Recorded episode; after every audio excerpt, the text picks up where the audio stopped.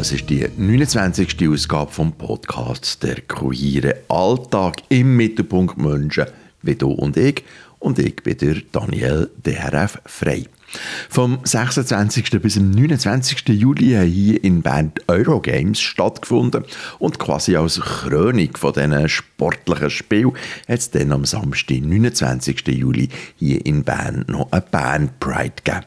Und ich habe bei dieser Gelegenheit wieder einmal Radioluft schnuppern und bei Gastmoderator bei Queer Up Radio gsi, wo live vor Band Pride vom Bundesplatz auf Radio Rabe und Kanal K gesendet hat.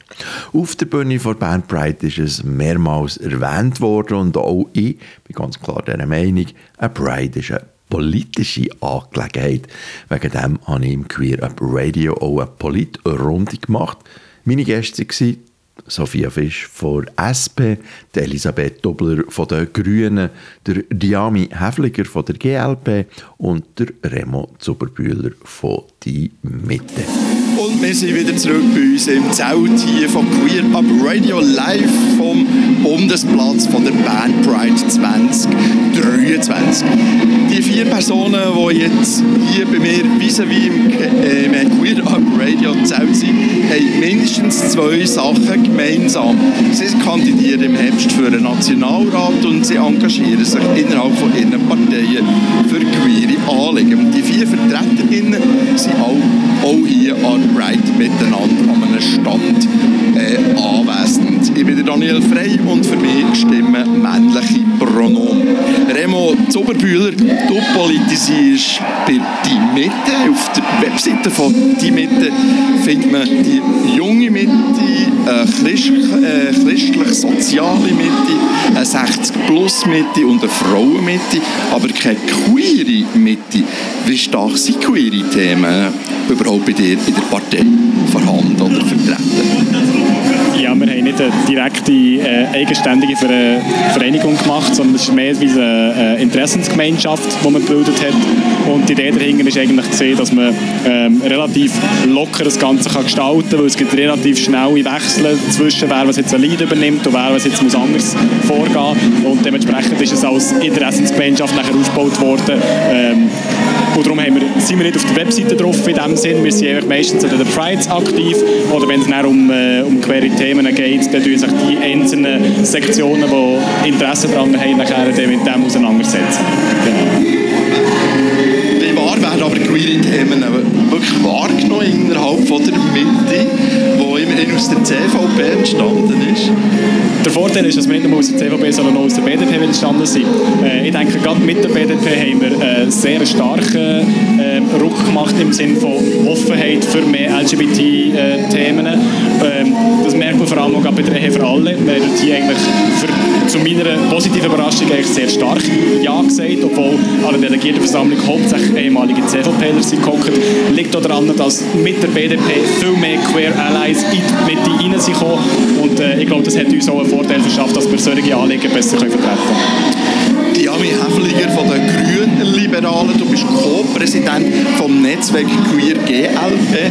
Wie wichtig ist das queere Netzwerk innerhalb von der GLP?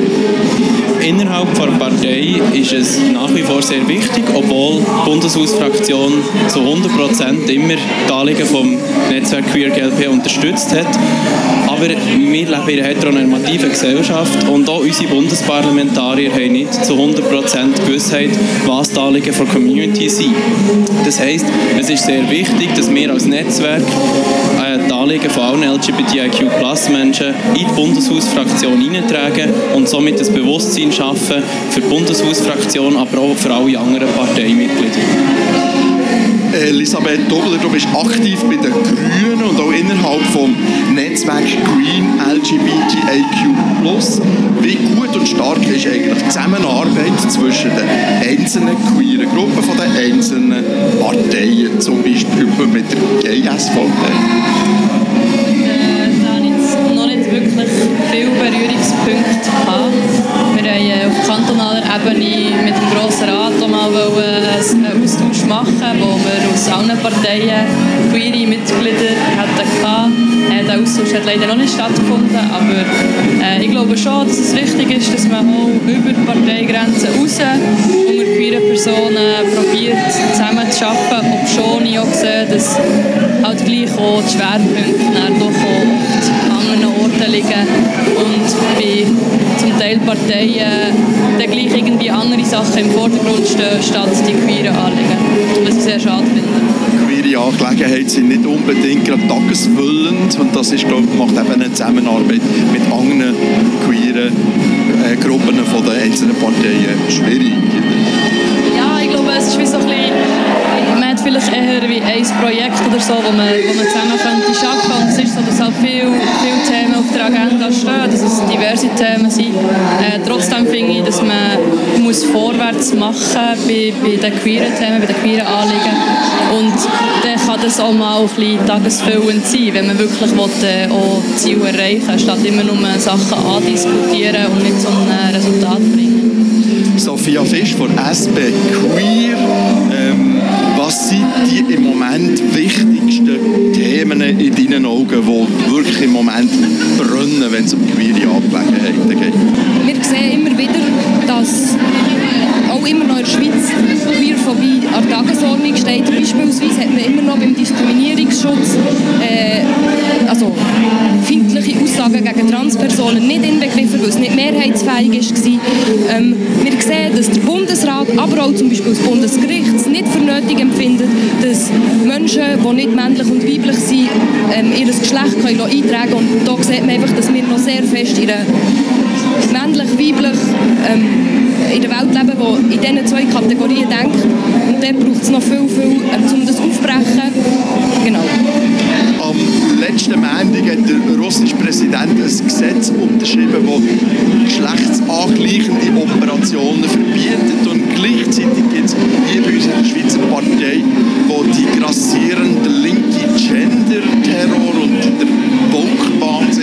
zum Wahlkampfthema machen. Wie lange geht es noch, bis bei uns in der Schweiz eine Diskussion über das Verbot nach dem Beispiel von Russland könnte stattfinden? Fragen wir die Mitte, was meinst du, Remo Zuberbühl? Ich glaube, die Diskussion die ist leider schon bei uns angekommen. Wenn nicht im Bundesparlament ist sie angekommen bei uns in der Gesellschaft, vor allem in der rechten und rechtsextremen äh, Szene ist das, die, die, Diskussion sehr stark da, weil sie irgendwann durch ähm, sehen, dass man in Russland, in, in Ostblockstaaten zum Teil Erfolg hat mit solchen Sachen, die, die Gesellschaft abholen, weil sie vielleicht noch nicht so etablierte LGBT-Themen haben, wie bei uns in der, in der Schweiz zum Beispiel.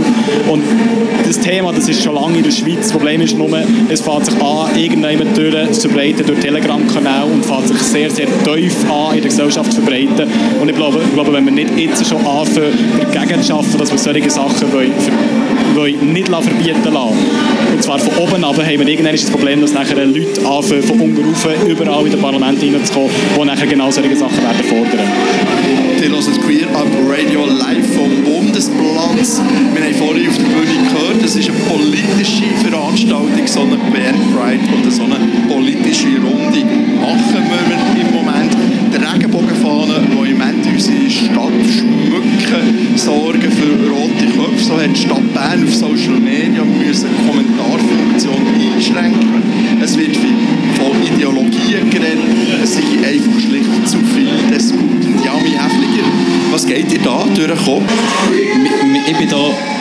gesagt recht sprachlos, wenn ich solche Kommentare und solche Beiträge muss lesen wenn ich solche Texte, so hasserfüllte Texte auf Social Media, wo äh, mannigfallen geteilt werden und immer noch, noch verstärkt werden, da bin ich sprachlos, das ist sehr verletzend.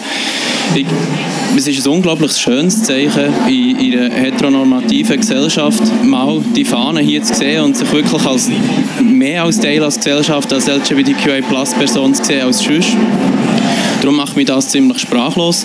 Meine Partei hat äh, nach diesen Tweets von der JSVP, wir prüfen sicher auch da äh, eine Strafanzeige wegen dem Antidiskriminierungsartikel, weil Hass ist keine Meinung, Hass hat keinen Platz bei uns, Vielfalt ist unsere Stärke und ich glaube, der Remo Züberbiller hat es vorher gut gesagt, oder? wir haben teilweise einen rechtlichen Wandel, der im Gehen ist, wo man noch sehr viel Defizit hat, aber neben dem rechtlichen Wandel brauchen wir auch einen zivilen, gesellschaftlichen Wandel, wir müssen die Leute mitnehmen, äh, dass wir schlussendlich in der Vielfalt Stärke sehen. Der Blick über den Tellerrand von unserer queeren Bubble in die normative Welt tut manchmal weh. Also mir geht das muss so, geht dir doppelt das auch so, wenn du die aus der queeren Community rausbegibst, dass es manchmal schwierig wird? Wenn ich Kommentarspalten lese, so äh, bei den Artikeln über die Eurogames oder eben auch über die Pride das Wochenende, ja, das hat schon weh Das hat wie auch gesehen, in meiner Bubble ist es wie recht angenehm. Ich bin recht wohl, ich bin, ich bin dort aufgenommen und ich habe eigentlich nie ein schlechtes Gefühl, queer zu sein in meinem Umfeld, was ich extrem schätze. Aber eben, wenn ich näher raus schaue, sehe ich, dass es einfach nicht, nicht wirklich der Realität entspricht oder einfach nicht äh, in der Gesellschaft angekommen ist und dass es irgendwie Leute gibt, die finden, dass wir Queers andere ausschließen oder dass es keine queeren Anlässe brauche, dass, dass wir dort irgendwie nicht tolerant sind anderen Meinungen gegenüber. Das, ja, das macht weh, weil ich einfach auch merke, den Leuten ist es nicht bewusst, was es heisst, queer zu sein. Den Leuten ist es nicht bewusst, was es heisst, wenn man aufwächst und irgendwie merkt, man, man ist nicht so wie, wie die Person nebendran. Dass es halt wirklich wichtig ist, dass es so Anlässe gibt, wo, wo es gibt, wir sind viele, die queer sind und es ist wichtig, dass wir, dass wir eine Sichtbarkeit haben, dass man eben weiss, man ist okay so, wie man ist und ich, ich kann nicht nachvollziehen, oder ja, ich sehe wie, dass es, wenn man keine Berührungspunkte hat mit queeren Anliegen, dass, es, dass man das nicht, nicht checkt, dass es das braucht. Und ich glaube, dort ist wie, äh, äh da müssen wir wirklich vorwärts machen, dass wir halt probieren, ja, zu sensibilisieren, wieso dass das wichtig ist und dass wir wirklich schauen, es ist nicht gegen die Hetero oder gegen die heteronormative Gesellschaft, wo wir sind, sondern wir müssen einstehen für queere Rechte, dass wir wirklich checken, wieso dass das wichtig ist und dass man es halt probiert, irgendwie auf einer, keine Ahnung was für eine Ebene einfach zu erklären, warum das so wichtig ist. Aber ja, es ist schwierig. Es ist, wir sind nicht dort, wo ich in meiner Community, in meiner Bubble bin. Politisch diskutieren wir im Moment die Möglichkeit von einer dritten Option, nebst eben männlich und weiblich. Sollte man nicht gerade ganz auf die Geschlechtereinträge verzichten? Sind wir da nicht einfach nur Menschen? Sophia Fisch, was meinst du? Ähm, also definitiv, ich würde sagen, lang, ah, langfristig ähm, muss unser Ziel sein, dass ähm, der Zivilgeschlechtseintrag ganz abgeschafft wird. Ähm, weil Schluss am Ende, ähm, auch dort machen wir wieder eine Kategorisierung, die es in diesem Sinn nicht braucht. Ähm, das Problem ist mehr, dass wir, also ein rechtliches Problem und ein politisches Problem, dass das im Moment nicht erreichbar ist in dem Parlament, das wir jetzt haben.